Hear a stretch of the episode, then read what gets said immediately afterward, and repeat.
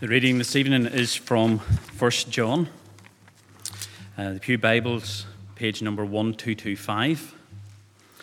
And we're going to read the first five verses there. And then we'll move two pages forward into 1 John chapter 4 after that. Let us hear God's word.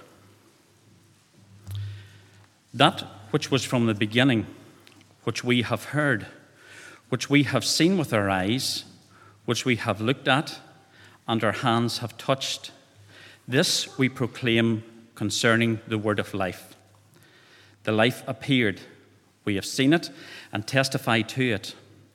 And we proclaim to you the eternal life, which was with the Father and has appeared to us. We proclaim to you what we have seen and heard, so that you also may have fellowship with us. And our fellowship is with the Father and with his Son, Jesus Christ. We write this to make our joy complete. This is the message we have heard from him and declare to you God is light, in him there is no darkness at all. And then forward to chapter 4 and begin at verse 7. Dear friends, let us love one another, for love comes from God. Everyone who loves has been born of God and knows God. Whoever does not love does not know God, because God is love. This is how God showed his love among us. He sent his one and only Son into the world, that we might live through him. This is love. Not that we have loved God, but He loved us and sent His Son as an atoning sacrifice for our sins. Dear friends, since God so loved us, we also ought to love one another. No one has ever seen God, but if we love one another, God lives in us, and His love is made complete in us. This is how we know that we live in Him and He in us. He has given us of His Spirit, and we have seen and testify that the Father has sent His Son to be the Saviour of the world. If anyone acknowledges that Jesus is the Son of God, God lives in them, and they in God. And so we know and rely on the love God has for us. God is love. Whoever lives in love lives in God, and God in them. This is how love is made complete among us, so that we will have confidence on the day of judgment. In this world, we are like Jesus.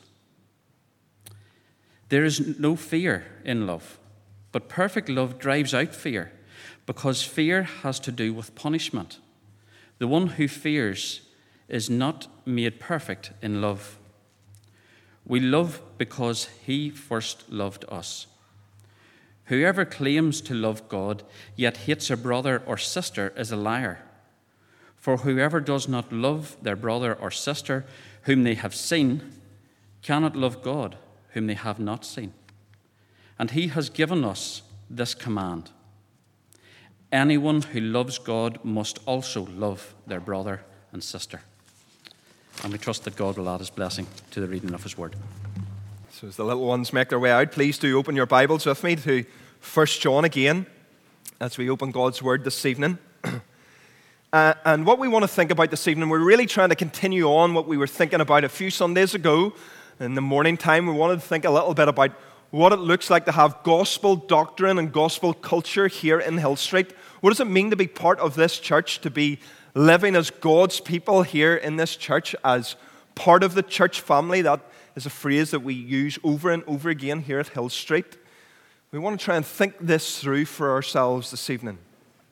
So, as we look at 1 John, we're going to try and and take a lot of First John really uh, this evening and work our way through it. We're going to dip in and dip out at different places. First John is written in a, in a circular manner. It's a, it's a skill that's called amplification, in which John goes round and round. He, he often repeats the same themes so that each time that you come across them, they're louder and clearer for us. So we're going to work our way through it. And as we work our way through it this evening, it's really under this title A Transformed Community with a Transforming Message. A transformed community, the church, us here, with a transforming message, the good news of the gospel. So, have we ever heard this said? Church is boring. I hate the pews. I can't stand the minister. I detest the colour of the carpet. The praise group only ever sing old songs or they only ever sing new songs. Nothing to do with our praise group, obviously. Uh, I can't stand this. I can't stand that. I can't stand him or I can't stand her. I wonder how many times we have said those phrases around the kitchen table after a Sunday morning or a Sunday evening. Well, this evening, if the slate was clean, if we gathered into Hill Street for the first time this evening, what would it look like? What would you have the church look like this evening? What would you change? Or perhaps a more dangerous question is who would you change in this place? And here's the key as we think about church and as we imagine our favourite church, I remember asking this to a, a, school class at Killigamane Junior High School once, and they came up with very creative answers that uh, for the girls it was going to be pink carpet, right? And they were going to have bouncy castles and all of this, right? Crazy answers for what church would look like. But for you, for us this evening, as we think about what church would look like, here's the key what would change? Why would it change? Would it be motivated by the gospel and God's word, or would it be down to our personal preference? And as we start to think about what we would have church look like through God's word and understanding in ourselves if we're motivated by the gospel or if we're not motivated by the gospel, we want to think about what the culture of this place then is like. What are the things that we would love to keep in Hill Street? If we were to start afresh this evening? And what are some of the things that we would like to get rid of? What are some of the things that we think are gospel add ons? What do we tack on to the gospel here at Hill Street? We say that we believe that it's faith alone and Christ alone, but do we really mean that? Is it faith alone and Christ alone and something else? Whenever we talk about having faith in Jesus here at Hill Street, do we expect people to come along to Hill Street and trust in Christ? But then other things we start to pile up. You can trust in Christ, but if you're going to come along to Hill Street, you also need to do this. You need to have this. You need to have this. You really should look like this. So, do we make it Jesus and Tommy Hilfiger or Jesus and Ralph Lauren? Do we make it Jesus and something else? What is the culture here at Hill Street for us? We've used this quote, I've used it uh, a few Sundays ago as we thought about this. William Tyndale describes the gospel as this the good, the merry, the glad and joyful news that makes a man's heart glad and makes him sing and dance and leap for joy. That's very strange for us. I know as Presbyterians that is strange whenever Tyndale says that. Good, merry news that's joyful news that makes us sing and dance and leap for joy. Well, this letter, John is writing back into a church culture that has started to change. This good, joyful news is almost gone. It has almost vanished. The fire has dwindled in this church. It's, it's, uh, John's writing this to a church at Ephesus and a, a collection of churches. And there has been a, a, great division. People have started to, started to scatter and to follow false teaching. There's trouble in this church, and the joy has started to disappear. Our first, our first five verses this evening. What is John trying to emphasize? What's he trying to teach the church here? He's trying to say that, look, we have, we have witnessed Jesus. We have, we have seen him. Verse 1 with our own eyes. We have looked at him. We have touched it with our own hands. And what do we want to do? Well, we want to pass this on to you. 3, verse 3. That which we have seen and heard, we proclaim to you. We want to pass this on. And why do they want to do it? Note it in verse 4. I'm reading here from the ESV. You should also lift it and NIV, he says in verse 4 that your joy may be complete. He's writing this so that their joy would, would abound, that they would have joy in Jesus. Verse 4 that our joy may be complete. You see, John writes this and he realizes that the church here needs a refresh. They need to come right back to the gospel center. This sect has came along and it has changed the gospel. Division is in place and people are unsure of what they will believe. Would they commit to Jesus? or would they fall away? And John says in, in chapter 3 uh, uh, of this letter, you'll be able to see it with me. John says in chapter 3 and verse 11 that we should love one another. this is the message that you have heard from the beginning. We should love one another. John's trying to say that the culture in your church here at Ephesus should be surrounded by love. And we heard it in chapter 4, and you will see it all the way through this letter. Love, love people, love one another. A deep love, a gospel love. Why or how? How can this be? Well, verse 16 of chapter 3 tells us. This is how we know lo- what love is. Jesus Christ laid down his life for us. And we ought to lay down our lives for our brothers. You see, what's a marker of this community? What's going on is as, as John starts to talk to them about love, there's, there's great humility here. There's humility amongst these people. You see, a proud man or a proud woman will not lay down his life for a brother in the church, but someone who is humble, someone who is servant hearted. See the culture that he's trying to encourage in this place? Lay down your lives for one another. So he's trying, John is trying to hammer this again and again that this community of believers should be soaked in gospel love, that they should be soaked in the gospel and the good news of the gospel, telling it to themselves over and over and over again. So the question for us is where do we need to hear this again? What part of our fellowship do we need to apply this to again? Is there love in this place? Deep love, not just a, a fake, superficial love, but a love that is willing to lay down one another's life for each other because it's born out of humility, an understanding of who Jesus is and what he has done for us, that we're sinners saved by grace, that we have nothing to boast about in this place apart from Christ and him alone and in our church family that we declare over and over again that we have salvation from the judgment of God, brought into fellowship with God, all done by God, and that's the good news. Along with this humility comes repentance. Chapter 2, chapter 2 and verse 1 to 2. My dear children, I write this to you so that you will not sin. But if anybody does sin, we have one who speaks to our defense in the Father, Jesus Christ, the righteous one. He is the atoning sacrifice of our sins, and not only for ours, but also for the sins of the whole world.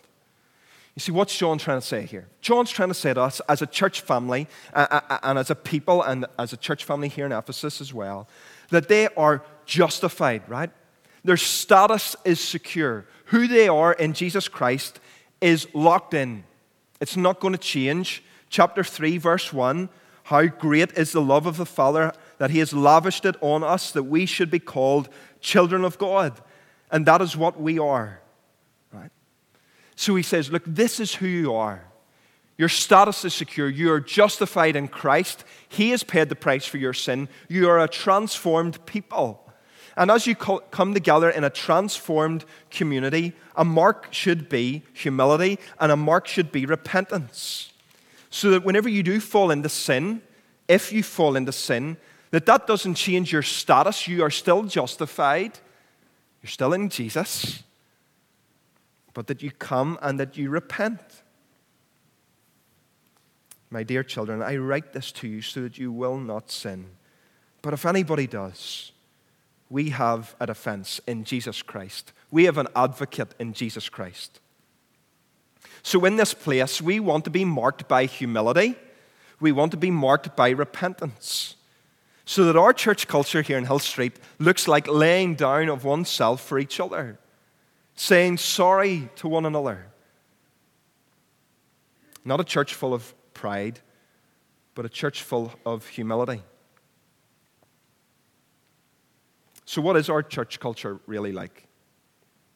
I imagine that we would say we are evangelical here. Hill Street is an evangelical place. But what things would we not tolerate other than talking about our doctrine? What are some things that would be a step too far for us? Imagine that the Lord started to move in our community and people started to be converted. And people were hungry and thirsty in the homes around us here. And imagine that on a Sunday evening, that we had a group of five or six or two or three people coming along, not from our church background, all foreign to them, but that there were still there were smokers. So on our way out of the front doors of the church, there would be a little group of them there, and they'd be having a having a fag, right? What would we start to say? Can't believe, can't believe, can't believe such and such is coming along. Did you see him? After the church service, he was out the front. How long would it take us to start to complain? If people genuinely started to come into this place, genuinely started to be saved, you see, are we starting to tack on that Jesus Christ and Him alone, we want to see people saved, but actually here, this, this place is quite middle class, it's respectable. So it's repent and believe in Jesus and actually tidy yourself up a little bit. Or do we just want to get people to Jesus? Do we want people to see Jesus? And you know what? We'll work through all of these other things with them. So if we meet somebody out in Lidl or in Tesco or in the little shop over the way and they don't look like us, that doesn't really matter. We say to them, Come along, please come to Hill Street because we want you to meet with Jesus. But, but I'm a smoker. Well, don't worry about that. We'll sort that out way down the line, but we want to get you to Jesus. We want to introduce you to Jesus. We want you to come to know Jesus. And I'm just picking smoking because it's an easy one to pick. What about all of the other things?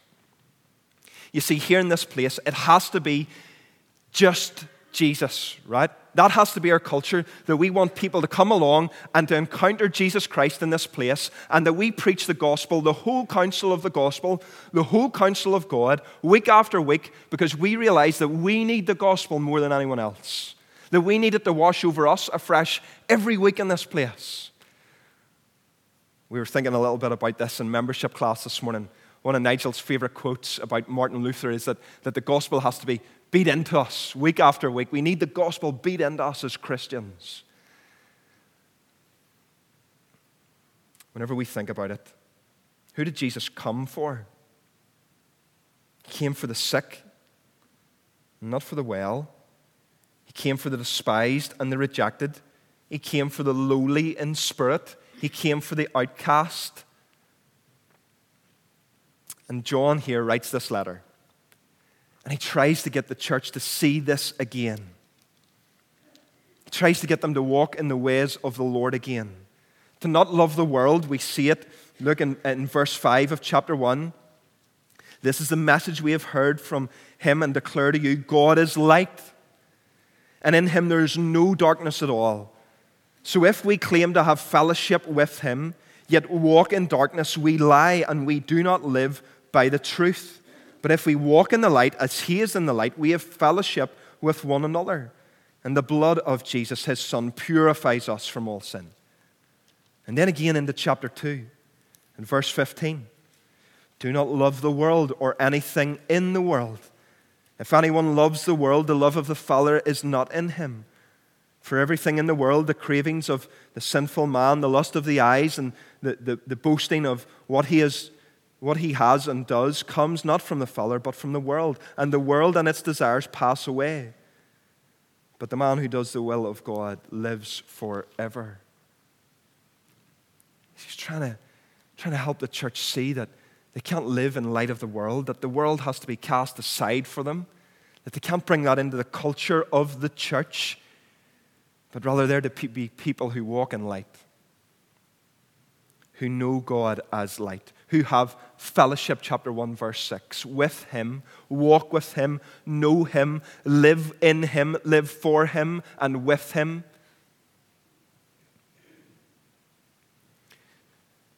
So that Jesus isn't just some religious garnish that we thought about a few weeks ago. And we often say this that, that Jesus isn't just someone that we claim to follow on a Saturday or a Sunday, but he actually changes our lives, that he transforms us, and we live that through the week.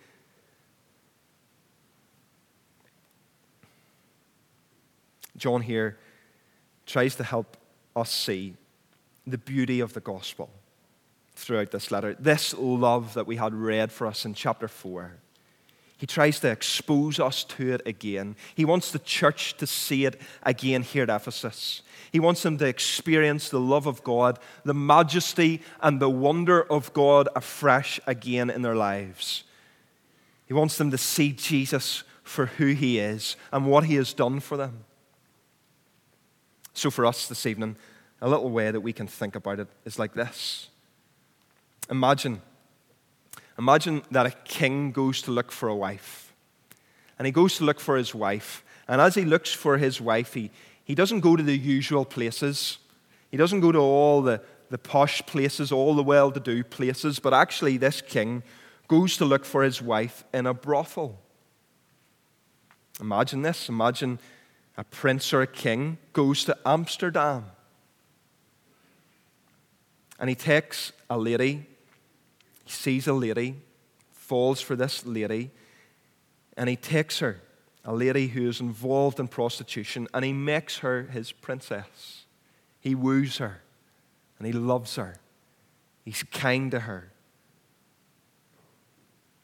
Well, in many ways, King Jesus has come, and he has called his bride, the church, to come and to marry him.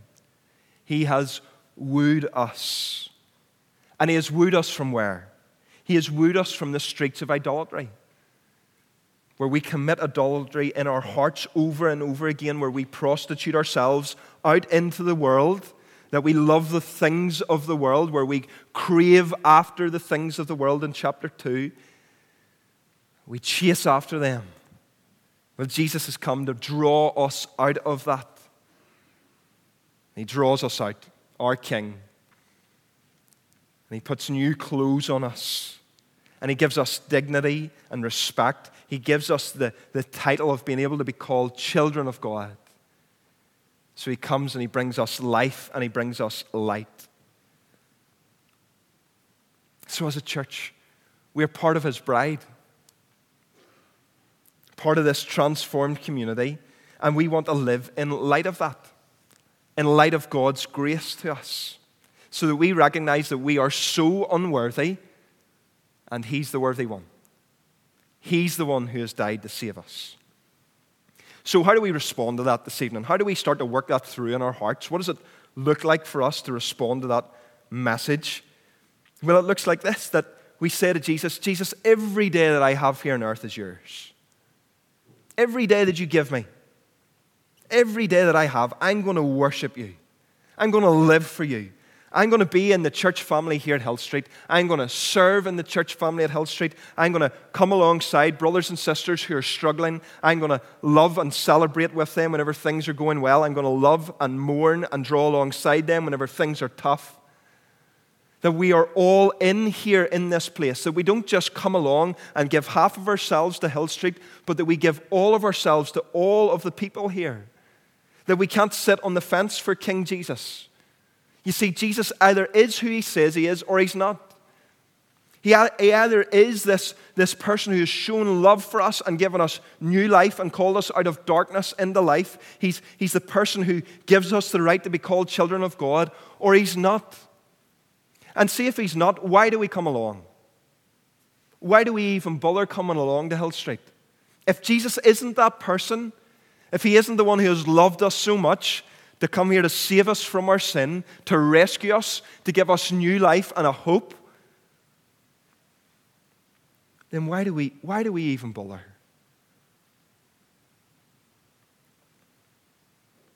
But if He is, if He is the King of kings, if He is the one who has redeemed us, if He is the one who has given us new life, then surely, surely He deserves all of us. Surely He deserves us to, to worship Him here. Surely, surely He's worthy of all of our praise. Surely He is worthy of hours spent in prayer. Surely He's worthy of, of us coming alongside each other and saying, you know what? I'm really struggling. But Jesus has paid it all for me. I've sinned this week. I've, I've, I've fallen short. But I have an advocate Jesus Christ, the righteous one. Surely he's worthy of us being a little bit open with one another and transparent, asking one another for help, asking one another for prayer. What does it look like to live as part of a transformed community? Well, surely Jesus starts to shape and control everything that we do, everything in this place. And then that works its way out. Do we welcome people here? Do we invest in the people? Do we love people? Do we disciple people? Francis Schaeffer said this A church that understands this type of culture will put it into practice, and young people will be there and people of every age will be there. And they'll come with joy and with dancing and with flowers in their hair. People of all ages coming to worship with great joy. That's what we long for, isn't it? And often, often in our meetings, our pews are filled with sleeping saints, right? John Piper talks about this. He talks about that the, the magic and the wonder and the majesty of who Jesus is has long vanished. And we go into this sort of cycle of a mechanical cycle of going through the motions. And he says we're like a peach at the back of the fridge, all dried up and withered. He says, Where's the joy? Where's the majesty? Where's the adoring of God for who he is? this evening. We want to live as a transformed community. And our time is almost gone. And I wanted us to think a little about living as part of this transformed community, but also going with a transformed message. That we cannot just keep this to ourselves. As folks here in Hill Street, as believers, as brothers and sisters here, as people who come along and fill the pews here week after week, and as we, as we work at this culture, as we try and love one another more, and as we try to draw alongside one another, as we try to be welcoming, as we try to have the gospel wash over our culture again and again, Sunday after Sunday, as we come in humility and as we come in repentance, we also have to share this message. We gotta, we gotta share this message. This is a message that will transform people, that will change lives. How do we know that? Because it's, it's changed and transformed us. We are demonstrations of the gospel. That Jesus has changed people. We are demonstrations of God's love here in this. We are demonstrations of people who have had life and who have found life in Jesus.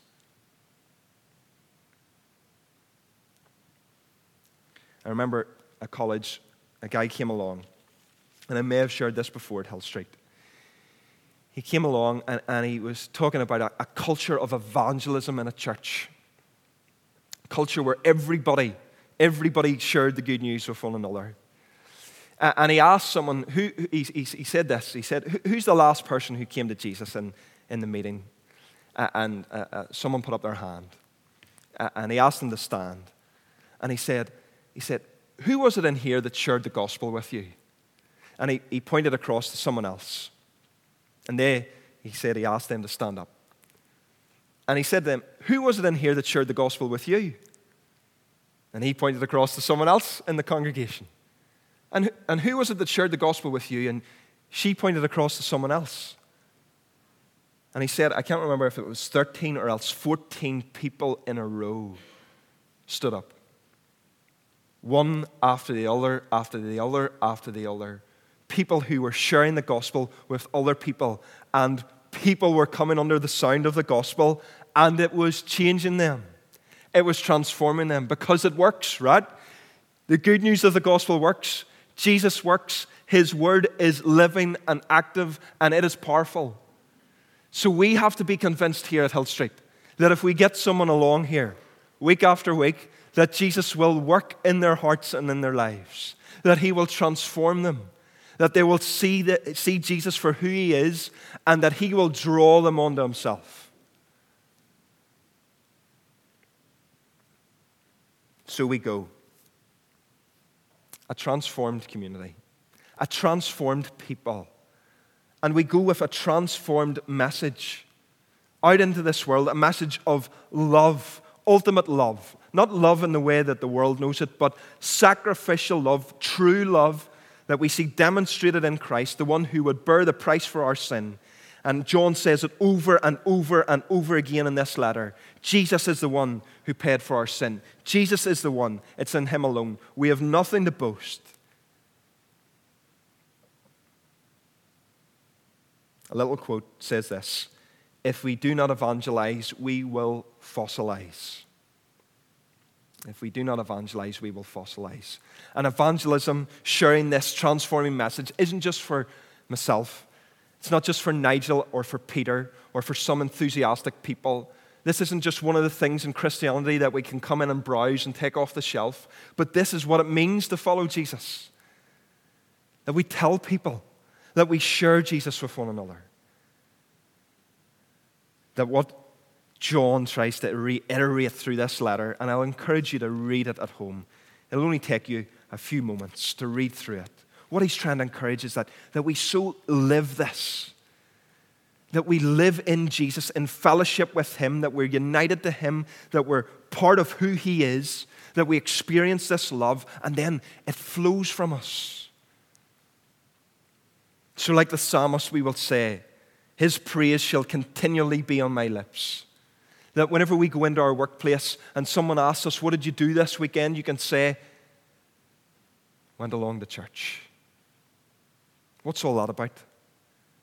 Well, we get to come along and we get to worship Jesus. They might laugh at us, might cost our street cred to plummet, all of our reputation. They may think that we're weird or strange, but that's okay, isn't it? It's okay if the world thinks we're a little bit strange. Why? because it's our Lord, it's for Him. And then that we trust that someday, whenever something goes wrong, whenever something starts to break in their lives, that they come to us to say, I remember that one day you said that you're a Christian or that you believe in Jesus. Would you, would you talk to me a little bit more about that?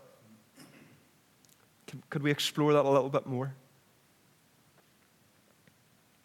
Can I encourage each of us this evening to think who is the one or the two in our life?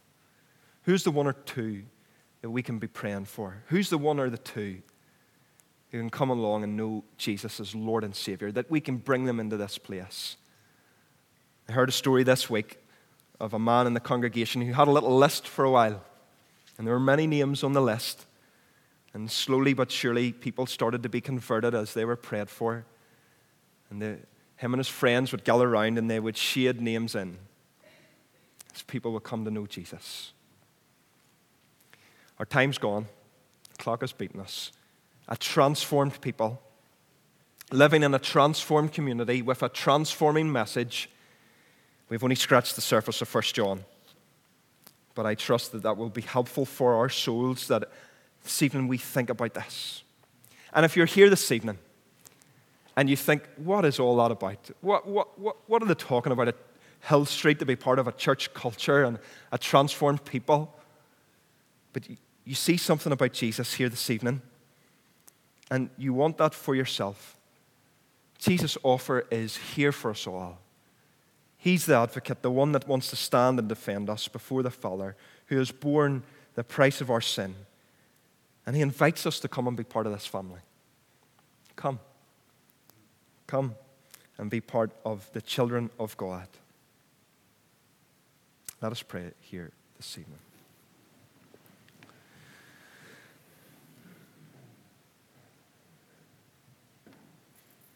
Father in heaven, there is much for us to think about. Father, your word to us here this evening challenges us, challenges our hearts.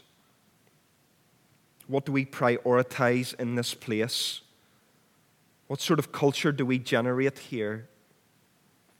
Father, we pray that we would be people shaped by the gospel, shaped by the love of your Son, people who are humble and who repent. And Father, we long to see more people here, people who are hungry and thirsty for you. Father, help us. Help us in our workplaces. Help us in our various situations and scenarios. Help us in our families to talk to people about you, that you would pour out of us, that the joy and the majesty and the glory of your Son would shine through us to other people. Father, we pray it in Jesus' name. Amen. Amen.